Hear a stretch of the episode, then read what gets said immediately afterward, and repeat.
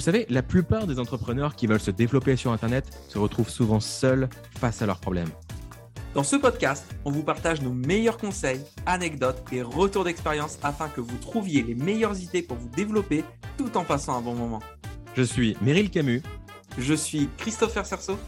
Et bienvenue dans 1, 2, 3 Business.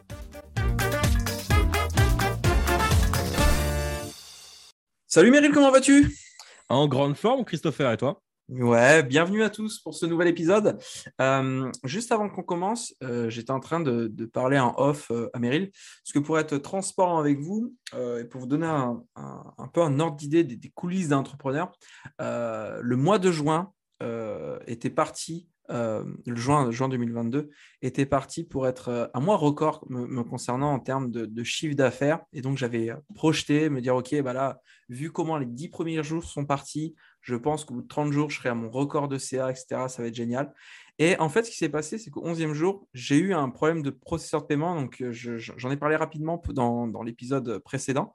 Et ce qui fait que ce processeur de paiement m'a pendant 10 jours privé de faire des, futures ventes. Et du coup, bah, tout ce que j'avais projeté, bah, c'est complètement effondré. Et finalement, bah, le, mois sera bon, mais ça ne sera certainement pas un mois record euh, à cause de, ça. Et c'est OK, du coup, j'ai fait en sorte de, régler le problème. Euh, mais euh, ça m'a rappelé que quand on commence dans le business, on a toujours envie d'idéaliser, de se voir sur un an, sur trois ans, sur cinq ans, même sur, six mois.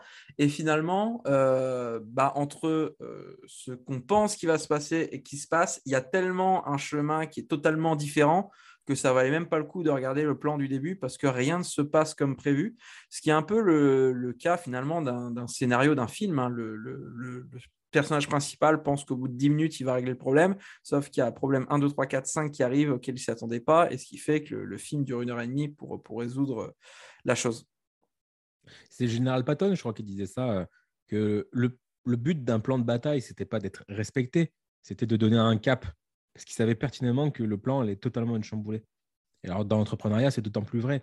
Enfin, tu pouvais très bien faire tes objectifs euh, début 2022, Chris, en te disant bon le trimestre 1 je fais tel temps de chiffre d'affaires trimestre 2 je fais tant de chiffre d'affaires et, je millimètre chaque truc et chaque étape et je retro engineer tout ça pour savoir ce que je dois faire aujourd'hui je sais déjà comment mon chiffre d'affaires je vais le redistribuer etc sauf que tu pouvais pas imaginer que tiens euh, un beau jour de juin tu as ton processeur de paiement euh, qui qui était ultra fidèle depuis trois ans qui va te dire d'un coup euh, fuck on veut plus de toi d'ailleurs qu'est-ce que tu as fait d'illégal encore pour te faire virer?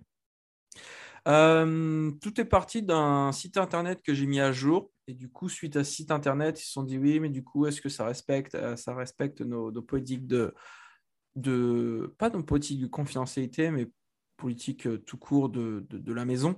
Sauf qu'en fait, quand vous regardez dans les processeurs de paiement, ils disent OK, nous, on accepte tous les clients sauf ça, ça, ça, ça, ça, ça. Et en fait, ils mettent toutes les cases possibles, ce qui fait que juridiquement, tu es forcément dans une case. Donc, s'ils n'ont plus envie de toi, bah, techniquement, tu peux rien faire parce qu'ils vont dire Ah oui, mais vous ne respectez pas telle condition. Mais en fait, euh, tu es forcément dans une des cases qui, te recommande. Donc après, bon, c'est la vie et tout, est parti de ça. Mais, euh, mais c'est vrai que ça fait partie des, des choses auxquelles on ne pense pas, voilà, de se dire que son site internet va sauter. C'est comme les, comme les boîtes qui se font pirater. Enfin, jamais on se dit un jour, tiens, je vais me faire pirater ma boîte mail ou mon compte Facebook ou, euh, ou mon site internet complet. Et, Et ça, me rappelle une anecdote avec Castorama qui s'était fait euh, pirater son, son site internet et euh, le, hacker s'était amusé à, euh, comment dire, il, s'était amusé à, changer tous les descriptifs de, de, produits. Genre, c'était, au lieu que ce soit écrit table, c'était écrit genre table à baiser ta mère, un truc comme ça. du coup, tous ceux qui allaient sur le site, ils étaient en mode, mais qu'est-ce que c'est que ça? Et, là, les ventes de Costorama ont grimpé en flèche. Les gens ont dit, c'est trop fun comme branding, on adore. mais c'était, c'était vraiment, c'était vraiment, drôle. Et, c'est, fou ça. Et pareil, en parlant de, en parlant de, petites anecdotes comme ça. Euh, pareil, il y a des fois, c'est vrai qu'il y a des processus qui qui, servent pas à grand chose, ou c'est vrai que ça peut rapidement être pris à, la, à la, blague, euh, tout comme euh, là récemment, j'ai dû mettre à, jour ma, mon application Tous Anti-Covid sur, mon téléphone. Et du coup, pareil, en mettant la mise à jour, je voyais les top commentaires ou les, machins. Euh, et, ceux qui mettent des commentaires, genre je mets 5 étoiles à l'application parce que, euh, parce que le, jeu, le jeu est bien, euh, mais le boss de fin est du rabat. Enfin, c'est tellement drôle de se dire, mais ouais, pourquoi noter l'application tous anti-Covid? De toute façon, c'est obligatoire, on s'en fout de lui mettre une étoile ou 5 étoiles. Tu vas pas te dire, ah, j'ai besoin de mon QR code, mais ah, une étoile, je fais pas confiance, je ne vais pas l'installer, tant pis, je sors pas de chez moi. Donc c'est vrai que voilà, des fois c'est drôle. Et j'ai vu un autre gars, euh, pareil, il dit, bon voilà, je, mets je mets une note à Leroy Merlin parce que ça fait deux mois qu'il me relance par mail pour noter la planche que j'ai achetée. Donc je mets 3 euh, sur 5 à cette planche parce qu'elle met... Enfin, je suis ni satisfait ni insatisfait. Bon, voilà, c'est une multitude de planchettes collées les uns sur les autres. Euh, ça, fait l'affaire, quoi. Je veux dire, euh, jamais, euh, jamais, de toute façon, si quelqu'un veut acheter une planche, il va aller directement l'acheter. Et puis c'est vrai qu'entre amis, on part, on part rarement de, de planches, tu vois. et c'est ces trucs de mais pourquoi je, vais noter une planche en bois à l'achat de le roi Merlin va suivre le process de ah, il faut récolter du feedback client pour avoir une bonne note parce que maintenant la relation client c'est important et ça va jusqu'à l'absurde où le client on le, on le tanne pendant deux mois pour qu'il laisse une note sur une pauvre planchette. C'est ça. C'est le processus poussé un peu à l'absurde et peut-être qu'il ouais, faudrait peut-être revoir le truc en interne, de se dire qu'en dessous tel montant ou tel article, bah, on va peut-être pas euh, pousser au point d'avoir euh, une note. Quoi. C'est intéressant c'est vrai qu'au niveau des, plans, euh, il y, a des trucs que vous ne pouvez pas prévoir. Enfin, en fait, pour moi, un plan, c'est bien pour avoir un cap, pour avoir un prévisionnel. Alors, c'est bien si vous voulez faire un. C'est comme le business plan, tu vois. Ça, c'est bien si tu veux faire un emprunt ou pour faire bien devant le banquier, mais ça n'a aucune valeur, on s'en fout. Business plan, c'est est-ce que tu as un produit qui répond à un marché et basta. C'est le truc dont tu as besoin. Après, est-ce que ça va marcher, ça va pas marcher Enfin, l'an dernier, par exemple, en fin, en fin d'année, j'avais plus ou moins une idée des, du chiffre d'affaires que, je voulais faire, que j'ambitionnais de faire. Et vu que l'essentiel de, mon trafic vient de la publicité, bah, ça reste contrôlable et mesurable. C'est-à-dire que je sais que si je mets tant en pub, bah, je vais faire x3, euh, x4 sur le chiffre d'affaires. Donc, ça reste assez prédictible. Bien sûr, ce n'est pas comme ça vitam aeternam. Sinon, je mettrais 1 million chaque mois, je ferais 4 millions chaque mois. Ça ne fonctionne pas du tout comme ça, euh, la, publicité. Mais en tout cas, j'avais quand même une base sur laquelle me, fier. Sauf qu'à un moment donné, je, je suis resté ouvert euh, aux opportunités, on va dire. Euh, et euh, de fil en aiguille, euh, je me suis intéressé à est-ce que ça ne serait pas intéressant d'être organisme de formation et Calliope non, finalement, est-ce que ce serait pas intéressant d'être en partenariat avec un organisme de formation pour accepter les règlements via le CPF Est-ce que c'est stratégique? Est-ce que ça l'est pas? Est-ce qu'on peut essayer? Et finalement, en prenant la décision d'essayer bah, le financement via le CPF, ça a complètement modifié mon chiffre d'affaires. J'ai eu moins de, de paiements classique via carte bleue que des paiements que j'aurais eu en fait, mais j'ai eu plus de CPF et, du coup au, final ça a augmenté euh, mon chiffre d'affaires, ça a quasiment, euh, ça a quasiment doublé en fait en, en espace d'un mois. Donc c'est à dire que je peux faire le meilleur prévisionnel du monde. Il y a un truc que je n'avais pas anticipé, c'est qu'à la fin de l'année j'aurai l'idée ou un partenaire qui va me permettre de faire x2 comme ça juste sur une décision. Et plus tu avances dans le business et plus tu as des petits facteurs comme ça, une rencontre, une idée, euh, qui peuvent, ou un coup de chance, qui peuvent tout de suite euh, changer drastiquement ton chiffre d'affaires. Donc, tu peux planifier pour euh, piloter un petit peu euh, globalement comment ça va se passer, mais les vrais changements qui vont te produire 80% des résultats, c'est a priori des événements que tu peux difficilement anticiper. Et ce que j'avais encore moins anticipé, c'est que bah, j'ai doublé mon chiffre d'affaires avec le CPF, tout ça. Sauf qu'à un moment donné, ça s'est mal passé avec le partenaire eux, géraient euh, environ 200 formateurs. Sur les 200, il y en a 2-3 qui ont fait de la merde, si bien que l'organisme de formation a été gelé, si bien que les fonds qui, euh, qui devaient être reversés aux formateurs, à l'ensemble des formateurs, a été gelé aussi. En clair, j'ai bossé pendant deux ou trois mois euh, avec cet organisme de formation et finalement, tous ces paiements-là, j'en ai jamais vu la couleur. L'organisme de formation non plus. Et ça, c'était encore une nouvelle donnée, une nouvelle variable que je n'avais pas anticipée. Et la vraie question qu'il faut se poser, c'est comment est-ce qu'aujourd'hui, je peux me préparer au mieux aux éventualités? Quel est le pire scénario? Et s'il arrive, comment on rebondit là-dessus? Et c'est ça le vrai plan qu'il faut avoir. C'est des plans de comment être flexible, comment se montrer agile. Je ne sais, pas si ça fait sens. Euh, je ne sais plus c'est quoi le verbe. C'est euh, anticiper plutôt que réagir. Non. Je... Être proactif. Ouais, voilà, proactif. C'est quoi le, terme de la proactivité? Proactivationner Non, je sais pas. Se montrer, euh, c'est être proactif. Mais c'est vrai que voilà. Et, euh, et, tu parlais tout à l'heure bon, de, de, de, de, business, de business plans qui servent pour, euh, pour euh, principalement pour se faire financer. Et encore, bon, je pense que la grande majorité d'entre vous qui, qui suivez ce, suivez ce podcast n'ont pas besoin forcément d'un financement pour lancer un business. Mais quand bien même, euh, la banque, si elle a le choix entre deux personnes, c'est-à-dire un mec qui a un business plan de 125 pages et qui est super détaillé, etc., mais qui n'a fait encore zéro client, et un business plan un peu moins bien, mais qu'à petite échelle, ils ont réussi à montrer qu'ils sont passés de 0 à 10 000 avec X nombre de clients, et eh ben ce deuxième client-là, il a déjà prouvé que son business model, il marche en fait. Alors que l'autre, sur le papier, c'est 100% théorie, et finalement, bah, les gens ont préféré un, petit résultat à un grand peut-être. Un tiers vaut mieux que deux, deux tu l'auras. Mmh. Et, euh, et peut-être que vous, enfin voilà, peu importe quand, quand, on se lance dans le business, euh, moi c'est pareil. Euh, j'ai vécu un petit peu ce, facteur-là euh, avant, ce qui fait qu'avant de lancer euh, mon, programme, qui est toujours mon programme trois ans plus tard sur, sur l'affiliation bancaire, j'avais un autre projet avec un ami. Et euh, bah, l'erreur qu'on a fait, c'est de vouloir faire les choses dans le désordre, c'est-à-dire créer toute la formation dans son intégralité jusqu'à la, couleur de la slide, la, la, police d'écriture, etc. Et alors même qu'on ne s'était pas du tout penché sur quelle est notre cible, comment on vend le produit, quel produit qu'on vend, à quel prix, etc., on voulait créer tout en amont. Et ce qui fait que finalement, on, a été découragé sur le chemin, moi particulièrement, parce que j'étais en mode je travaille, je travaille, je travaille, mais je travaille pour quoi? Je travaille pour qui? Et, euh, si je fais, est-ce que, que je ne fais pas tout ça pour rien? Et finalement, je me suis vite découragé. Alors que mieux vaut lancer quelque chose le plus rapidement possible et, euh, et, l'améliorer en cours, en, cours de processus. Et, c'est ce qui se passe, la, la, formation que, que, que, que, j'ai entre 2019 et 2022, j'ai dû changer 95% du contenu parce qu'entre deux, ça a évolué. Entre deux, moi-même, il y a des idées que je trouvais bien à l'époque ou qui ne marchent plus. Enfin voilà, c'est pareil. Euh, vu que c'est basé sur les réseaux sociaux, bah, ce qui marchait en 2019 ne marche plus forcément aujourd'hui, etc.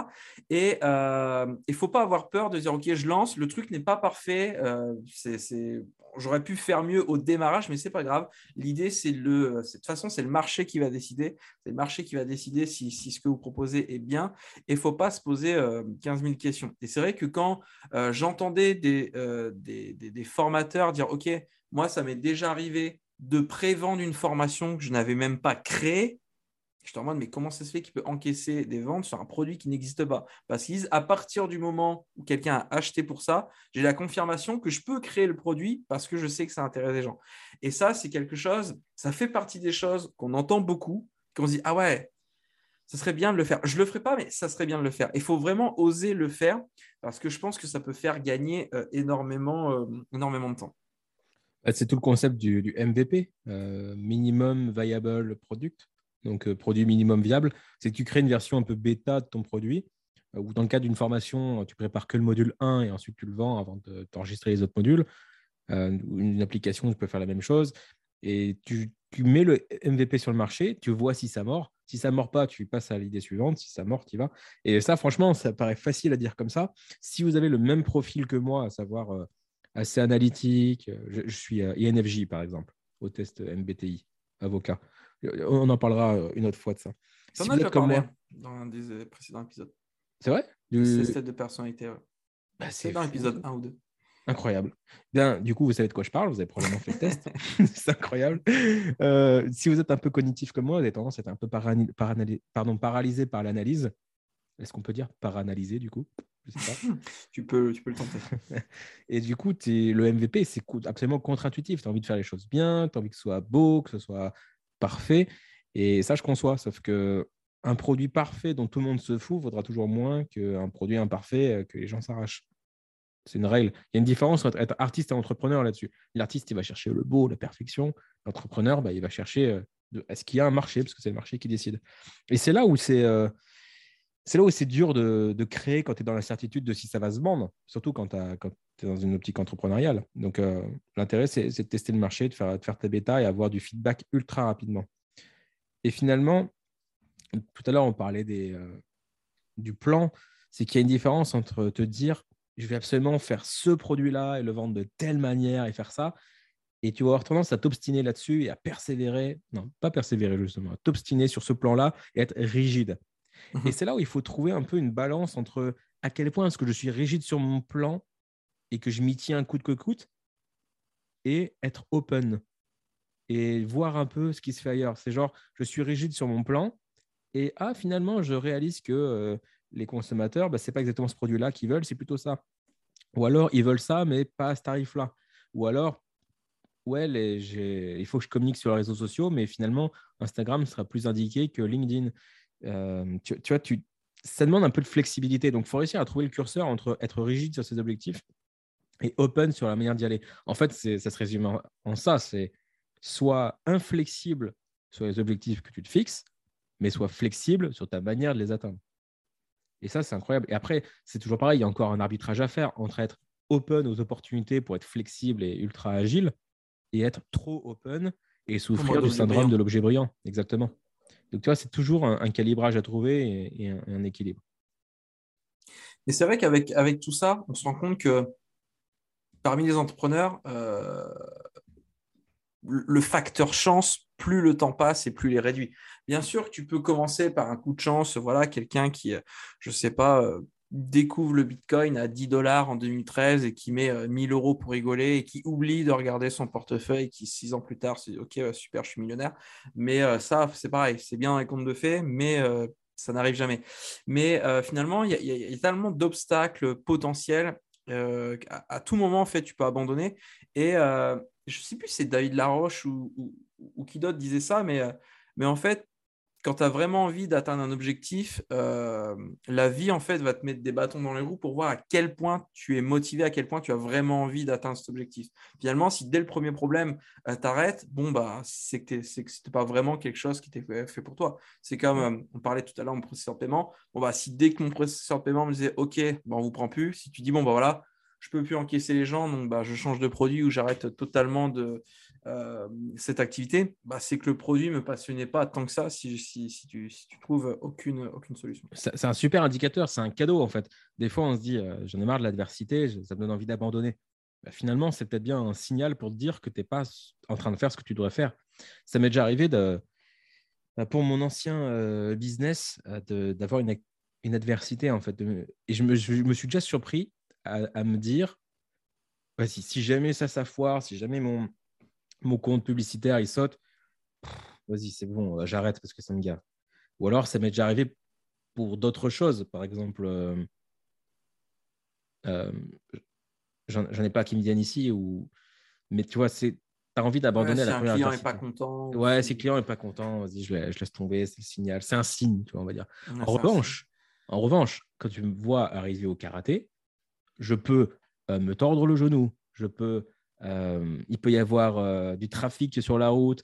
Euh, je peux, il peut y avoir plein de trucs pour m'en empêcher. Ou alors, il peut, il peut y avoir un Covid, évidemment. Je peux rater un examen de karaté. je, vais quand même persévérer. la cuisse. Il y a, ouais, bah, oui, exactement. Tu, dis ça parce que la dernière fois, je suis, on devait faire un petit projet ensemble et tu as dû te taper deux heures de route pour venir me chercher chez moi parce que je m'étais fait un claquage à la cuisse et du coup, euh, je me suis ramené avec les béquilles euh, chez toi, avec un claquage, euh, le bandage autour de la cuisse pour qu'on puisse se voir quand même. Donc, ouais, et en fait, l'exemple très parlant ici que j'ai en tête, c'est à, mes cours de karaté. J'ai un, pote du, karaté qui est vraiment sympa. Et, et ce pote-là, en fait, il y a eu une, une, petite galère administrative au sein de l'administration du karaté. C'est-à-dire qu'il a passé sa ceinture noire il y a, il y a des lustres. Il l'a eu à 14 ans, sa ceinture noire. Sauf qu'à l'époque, c'était des papiers euh, un peu, voilà, c'est fait à la mano, euh, c'était pas dans les, dans les ordinateurs ni rien. C'est bien mmh. qu'aujourd'hui, 20 ans plus tard, on le dit, bah, en fait, la ceinture noire que tu as passée à 14 ans, euh, il y a ça qui coince, ça qui coince, il y a des traces nulle part. En gros, tu n'es pas référencé, tu ne l'as pas, il faut que tu la repasses. Et ça lui a mis un coup au moral pendant des semaines. Il disait, mais non, la flemme de le repasser, c'est pas juste, tu vois, c'est un peu en mode victime, c'est pourquoi ça m'arrive et finalement ça, ne donne plus envie. Tu sais quoi, ça ne donne plus envie. Moi, un coup comme ça, s'ils me disent que j'ai pas ma ceinture noire, vas-y, j'abandonne. Et finalement, bon, les semaines sont passées, il a fini par euh, se ressaisir un petit peu, il s'est dit, bon, bah, on verra, je vais peut-être la repasser. Et, là, on, là, il va justement passer sa ceinture noire jeudi. La vérité, c'est qu'il a largement le niveau, vu qu'il est ceinture noire théorique depuis 20 ans. Et, et la vérité, c'est que ça prend juste deux heures de passer sa ceinture tu patientes jusqu'à ce qu'il y ait un examen, tu passes deux heures d'examen, tu te donnes un petit peu, et vu l'expérience qu'il a en karaté, il, a largement le niveau ceinture noire, ça va bien se passer. C'est presque une formalité finalement. Mais le simple fait de, la repasser, c'était compliqué pour lui. Et encore euh, hier, il me dit, Si jeudi, tu viens à l'entraînement et que je viens de passer ma ceinture et que tu me vois en train de tout balancer et de cramer mes affaires, c'est que je ne l'ai pas eu. Je fais alors déjà, tu vas l'avoir. Déjà, fais-toi confiance. Moi, je crois en toi. Et au fond, ce que je ne lui ai pas dit, mais ce que je pense, c'est euh, si tu es prêt à abandonner là, c'est que c'est pas. Euh, c'est que c'est important pour toi, mais pas autant que tu le penses. Moi, c'est demain, je rate. Euh, enfin, cette semaine, je passe ma ceinture noire deuxième dan pour le coup. Je sais que si je la rate, ça va m'affecter. Ça, va me faire chier, en vrai. Parce que j'ai vraiment envie, j'ai beaucoup travaillé pour l'avoir. Mais si je ne l'ai pas cette année, je l'aurai l'année prochaine. Parce que je ne joue pas juste pour une ceinture un jour J. Je joue pour le long terme. Mon objectif, c'est pas d'être ceinture noire deuxième dan. Mon objectif, c'est d'être sixième, septième, huitième dan, à 60 ans, d'être encore en train de faire du karaté, de transmettre ma passion.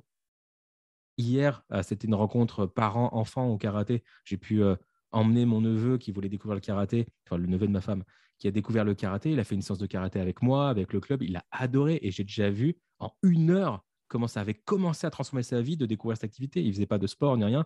Le karaté, ça va le structurer, ça va l'aider. Et j'ai, pour la première fois, j'ai ressenti cette fierté de me dire Waouh, j'ai transmis ma passion à quelqu'un. C'est incroyable. Et quand tu es vraiment dans tes valeurs hautes, dans ce qui est important pour toi, bah, tu fais preuve de résilience, tu fais preuve d'abnégation, tu persévères, tu es mieux concentré. Des études ont démontré que tu étais beaucoup mieux concentré et plus, plus enthousiaste et plus persévérant quand tu faisais des choses importantes pour toi. Donc là, j'ai pris l'exemple de mon ami qui n'est pas prêt à persévérer. C'est pas que le karaté n'est pas important, c'est que ce n'est pas aussi important pour lui que ça pourrait l'être pour moi, par exemple. Et l'inverse extrême, c'était mon petit neveu euh, euh, de, de 9 ans hier qui faisait la séance de karaté il est relativement connu dans la famille pour pas être très agile de ses membres, clairement, d'être introverti, de. Tu vois, bon, il a besoin de faire du sport, clairement. Et là, à la séance de karaté hier, il a brillé par sa capacité à apprendre les exercices et à faire les mouvements facilement. Et, ma femme était, bluffée. Elle se dit Mais il retient tout du premier coup, il, est, il se débrouille super bien, on ne s'attendait pas. Il lui dit Tu peux être sûr que ça, c'est parce qu'il a envie de bien faire. Et quand elle lui a demandé, elle fait Mais t'es trop fort. Et il lui dit Bah oui, mais tu sais, j'ai tellement envie de. Ça m'intéresse tellement que je me donne à fond. Et boum, incroyable comment il a pu apprendre ultra vite. Et euh, rien qu'à la fin de la séance, il se, tenait déjà beaucoup plus droit, il était plus souriant, plus enthousiaste. Et il a répété évidemment dix fois au cours de la séance Je veux m'inscrire, je veux m'inscrire, c'est trop bien, je veux faire du karaté. Donc c'était euh, clairement quelque chose d'important pour lui à ce moment-là. Conclusion de ça euh, vous flagellez pas si vous avez envie d'abandonner ou autre, c'est juste parce que vous n'êtes pas exactement pile poil dans ce qui est le plus important pour vous. Et vous reconnaissez ce qui est important pour vous quand vous êtes prêt à faire preuve de résilience, de créativité pour atteindre vos objectifs. Et que vous avez euh, tendance à penser long terme. Si vous faites un truc en disant, peu importe le résultat, moi je suis là pour le long terme, vous êtes sur le bon chemin. Et c'est paradoxalement là où vous allez avoir le plus de résultats, parce que vous êtes détaché, vous voyez à long terme. Donc ça, c'était pour, euh, pour partager. Euh, c'était un, super exemple, je trouve. Pour Alors attention, ce, qu'on dit là, c'est évidemment, on n'est pas tout le temps 100% euh, ultra positif. Le fait de ne pas abandonner, ça ne veut pas dire le fait de ne pas avoir de doute. Bien sûr que quand des obstacles nous arrivent, bah forcément, on a des moments de doute où on a voilà, cette petite voix dans la tête qui va dire bah alors, qu'est-ce que tu fais? Est-ce que c'est la fin? Etc. Mais très rapidement, ces doutes vont dire ok, de toute façon, euh, ça ne sert à rien de blâmer sur son sort, ça sert à rien de, se plaindre, de faire sa victime. Je veux dire, les faits sont les faits. Maintenant, c'est comment je vais réagir par rapport à cette situation et quelle est la prochaine étape pour régler ce, régler ce problème. Et, euh, et voilà, donc on a le droit d'avoir des doutes, mais si vous êtes vraiment fait pour ça, euh, bah, quelque part, vous serez toujours motivé par aller de l'avant et trouver une solution. Et, si le chemin A est fermé, bah, il reste le chemin B, C, D. Il y a 26 lettres dans l'alphabet. Donc, ça vous laissera largement le temps de, trouver une contrepartie. Chris, sur ton business, est-ce que ça t'est déjà arrivé, sincèrement, de te dire peut-être. Euh, ah, je vais, peut-être arrêter, je vais peut-être changer, euh, ça me gave. Est-ce que tu as déjà eu ce passage-là? Clairement. Bien sûr. Par contre, est-ce que tu as déjà renoncé à te dire un jour, j'achèterai une belle maison pour moi et ma famille? Jamais. Voilà. C'est la différence entre ce qui est important pour toi, et la finalité, la vision à long terme, et le moyen d'y parvenir. Mhm. Et quand tu es vraiment dans ce que tu aimes, euh, bah, le voyage importe plus que la destination, parce que tu aimes le fait de le faire. Quand je vais au karaté, je me dis, si je passe une ceinture, c'est bien. Si je ne la passe pas, c'est pas grave. J'irai à l'entraînement de toute façon, parce que ça m'anime. J'aime le fait d'y aller. Quand tu joues à un jeu vidéo, je sais pas toi, moi, surtout chez moi, c'est plus flagrant. Quand je joue à un jeu, je peux perdre et reperdre et reperdre et reperdre et continuer de jouer, même à des jeux très difficiles, parce que de toute façon, le processus d'apprentissage m'éclate de toute façon. Le simple fait de jouer, je suis content. Euh, J'attends pas une finalité en retour. Donc ça, c'est un super indicateur. Si vous arrivez à avoir un business qui colle parfaitement à vos valeurs hautes, donc vos priorités intrinsèques, c'est important pour vous, et que vous arrivez à ce stade de monter mon business et travailler dans mon business, ça me fait tellement kiffer que le simple fait de le faire, c'est ça qui m'anime, peu importe le résultat. Quand vous arrivez à ce niveau de détachement et que vous aimez le processus, là, vous savez que vous êtes vraiment bien parti. C'est ça, voilà. Et, ne pas se concentrer que sur la finalité. Ça, c'est un principe de base, mais tout comme ceux qui disent, OK, euh, peu importe le business, moi, je veux un business qui rapporte de l'argent. Si l'argent, c'est la source numéro un, ben, il y a très peu de chances que vous persévériez parce qu'il y aura justement ce, ce syndrome de l'objet brillant. Vous allez commencer par faire ça, puis finalement, vous allez voir votre voisin qui va dire bah, Moi, j'ai fait de l'argent rapidement avec ça. Donc, vous allez dire Ah ouais, je vais peut-être tester cette activité, puis un autre, puis un autre, puis un autre. Et euh, on, dit ça pour l'argent, mais c'est aussi euh, vrai pour, pour, pour d'autres types de choses. Par exemple, il y a une anecdote de Paul Mirabel qui disait euh, en sortie d'un spectacle, il y a un adolescent, je sais pas, de, de 12-13 ans qui lui a dit Ok, franchement, j'adore ce que tu fais. Comment on fait pour être célèbre? Mmh. il dit, bah, je ne sais pas, il n'y a pas de, de, de, plan précis. Je veux dire, moi, j'ai énormément travaillé. Euh, j'ai énormément travaillé, j'ai écrit tous les soirs, j'ai testé dans les petites salles, etc. Et voilà. Il disait non, mais, mais, mais, comment toi, tu as fait pour être célèbre? Donc, il a redit, il dit, mais tu sais, moi, je n'ai pas, pas été célèbre du, jour au lendemain. Et, et il y a, parce que lui, il voyait vraiment la version finale, ok, lui a réussi, donc il va me dire en deux lignes comment il a fait, et je vais faire la même chose, sauf qu'en réalité, la version finale et tout un tas de sacrifices, d'obstacles qu'il a dû faire, euh, de, tester son humour, de le faire dans, des salles de voilà, 5-10 personnes, où euh, finalement, dans les 10 personnes, il y avait 3 personnes qu'il a dû amener lui-même pour avoir le droit de jouer sur la, sur la scène, etc. Et, euh, et, encore une fois, tous ceux qui arrivent au bout de leur chemin, c'est parce que c'était suffisamment important pour eux pour, pour ne pas abandonner sur le cours de la route. Tu en as plein, tu leur dis, est-ce que tu voudrais être champion olympique? Ah bah ouais, c'est le rêve, la gloire, le succès, la performance, la médaille d'or, incroyable. Sauf que si la seule chose qui te, motive, c'est une médaille en or autour du cou, bah c'est bien, une fois que tu vas l'avoir, pendant deux jours, tu vas être content, puis après, ça va vite te passer, tu vas tomber en dépression. Mais surtout, c'est que c'est un fantasme, en fait. Les gens qui veulent être des rockstars, euh, des sportifs, euh, des, des, athlètes olympiques, ça concerne très, très, très, très peu de personnes. Parce que devenir champion olympique, c'est pas que les bons côtés. C'est pas que la victoire, la notoriété euh, et la fierté. C'est aussi et surtout se lever à 5 heures du mat tous les jours pour t'entraîner. Enfin, quand je te dis, euh, tu as envie d'être champion olympique d'athlétisme, ah oui, je suis grave chaud. Super, bah, ça commence demain, 5 heures, et on va courir autour de, la piste d'athlétisme. Oui, mais demain il pleut, et puis 5 heures, c'est trop tôt. tu sens que c'est assez mal barré. Donc chaque, euh, chaque succès a son revers de médaille, chaque pièce a deux faces. Et il y a toujours les avantages il y a toujours les inconvénients et le prix à payer. Surtout ça. Donc, vouloir le résultat sans payer le prix, c'est ça que j'appelle un fantasme. Le fantasme, par définition, c'est que tu vois tous les avantages sans voir les inconvénients. C'est exactement ça. Euh, il y, a, une anecdote qu'on connaît tous les deux et je sais que tu sais particulièrement bien raconter, donc je vais te laisser la, la raconter. C'est avec Picasso. Tu sais, quelqu'un qui demande euh, Picasso, euh, donc vous le connaissez, hein, le, peintre, euh, probablement un des peintres les plus célèbres au monde. Et un jour, il était, euh, était, était disponible dans la rue, et puis un passant lui, demande de lui faire une peinture, de, lui faire, de lui faire un dessin, en fait, pour être plus précis. donc Picasso lui improvise un dessin. Ça prend deux secondes. Hein. Ça a deux minutes, le temps de faire le dessin, machin, de lui donner le papier. Euh, et, le passant lui dit combien je vous dois? Picasso lui dit euh, ça fera 35 000 dollars. Le passant lui dit mais quoi? 35 000 dollars? Et ça vous a pris deux minutes à me griffonner votre dessin? Il fait ah non, ça m'a pris 30 ans pour apprendre à dessiner comme ça. C'est bien, hein? Je me suis vengé de l'épisode d'avant. J'ai essayé de me, de venger. Euh, si vous n'avez pas vu l'épisode d'avant, vous, enfin, si vous l'avez écouté, vous, savez de quoi je parle. Mais, mais effectivement, cette anecdote, elle est, elle est, elle est ultra, ultra vraie. Et, mm. euh, les gens voient que ça. Les gens voient que la finalité, voient que le succès. Euh, tu sais, il faut 10 ans pour avoir un succès du jour au lendemain, en fait. Et euh, avec des amis, on s'amuse à calculer ça. Je crois que sur euh, une des dernières courses d'Usain Bolt, euh, il a remporté la course, Usain Bolt. il a pris 2 millions de dollars sachant que la course est un 100 mètres et ça lui a pris 10 secondes à courir. Donc, euh, il a couru 10 secondes, il a pris 2 millions de dollars. Sauf qu'en réalité, non, il n'a pas pris 2 millions pour avoir couru 10 secondes. Il a pris 2 millions parce que ça fait plus de 20 ans qu'il s'entraîne et pour arriver à, ce niveau-là, et 20 ans de sacrifice, 20 ans de, de, voilà, de, diète exemplaire, etc. Et, et, c'était marrant. Skater, il aurait dit Je vais vous montrer comment je gagne 200 000 dollars par seconde. En moins de 10 ans. 2 millions de dollars, 100 000 par seconde. Et c'est exactement ça. Mais, euh, mais voilà, pour en revenir au, sujet de base, c'est voilà, le, processus est tout aussi, euh, euh, tout aussi important, enfin, est plus important que, que le business plan.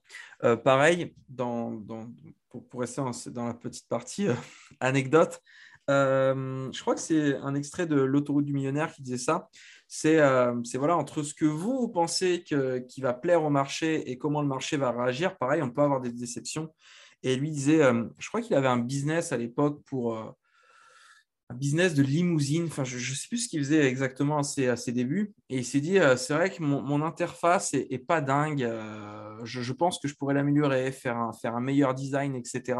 Il a passé six semaines, littéralement, à passer 12 heures par jour à, mettre, à mettre son site internet euh, voilà, de, façon à provoquer un effet waouh quand les gens arrivent sur sa page. Et ce qui s'est passé, c'est que hum, bah, au bout de six semaines, il sort la nouvelle version de son site internet et là, c'est le drame. Il passe de genre 2000 litres par jour à 500 litres par jour. Donc, il divise par 4 son, son trafic et il se rend compte que, bah voilà, euh, même s'il trouve sa nouvelle version beaucoup plus belle, beaucoup, euh, beaucoup plus euh, sophistiquée, etc., le marché a parlé, ses, gains ont été divisés par 4 et donc il n'a pas eu le choix de, en deux clics, effacer six semaines de travail intensif parce que le marché a décidé que la version antérieure était meilleure à ses yeux. Et c'est là où il faut avoir le recul de se dire euh, je donne raison au marché et je je mets mon écho de côté. Quoi. Euh, Chris, je te propose de clôturer cet épisode avec, euh, avec un, deux, trois conseils. On s'était dit qu'on le ferait, on avait oublié de le faire sur les épisodes précédents, mais voilà, de, voir quelle pépite vous pouvez repartir. Donc, si on doit donner trois conseils issus de ce podcast, bah, je vais commencer. Je dirais, première chose, ah, il y avait tellement de trucs encore qu'on avait à vous raconter, mais première chose, Hum, tester le marché. Ça, c'est une des pépites qu'on a, qu'on a partagées. Est-ce que tu en vois une deuxième? Euh, alors c'est vrai que j'essaye de, de, de, de, me rappeler tout ce qu'on on a est dit Dans le flow, on échange et tout, on n'est pas en train de calculer. Ah tiens, viens, là, on vient, vient de sortir une punchline, il faudra la garder. Euh, je pense que vous avez fait votre travail à la maison. Si vous nous écoutez, vous dites Ah, voilà ce que je peux tirer du podcast. Donc là, on essaie de le, résumer un petit peu pour vous, mais c'est vous qui voyez. Euh, la, notre pépite qu'on a vue, c'était d'être flexible, de, de trouver le bon curseur entre rigidité et euh, open finalement. Et, troisième chose, euh, c'est euh, de ne pas fantasmer. Si vous acceptez les avantages, vous devez aussi payer le prix des inconvénients. Et avec ces trois pépites, avec ces, trois conseils, déjà, je pense que vous pourrez tirer un maximum de, ce podcast. En tout cas, j'espère qu'il vous a plu. J'espère que ça a été pertinent pour vous. Et en fait, ce qui est important, c'est à la fois peut-être le retour d'expérience qu'on peut vous donner. j'espère que ça vous inspire un minimum ou que ça peut vous aider. Euh, au mieux que ça vous divertit, euh, ou au minimum.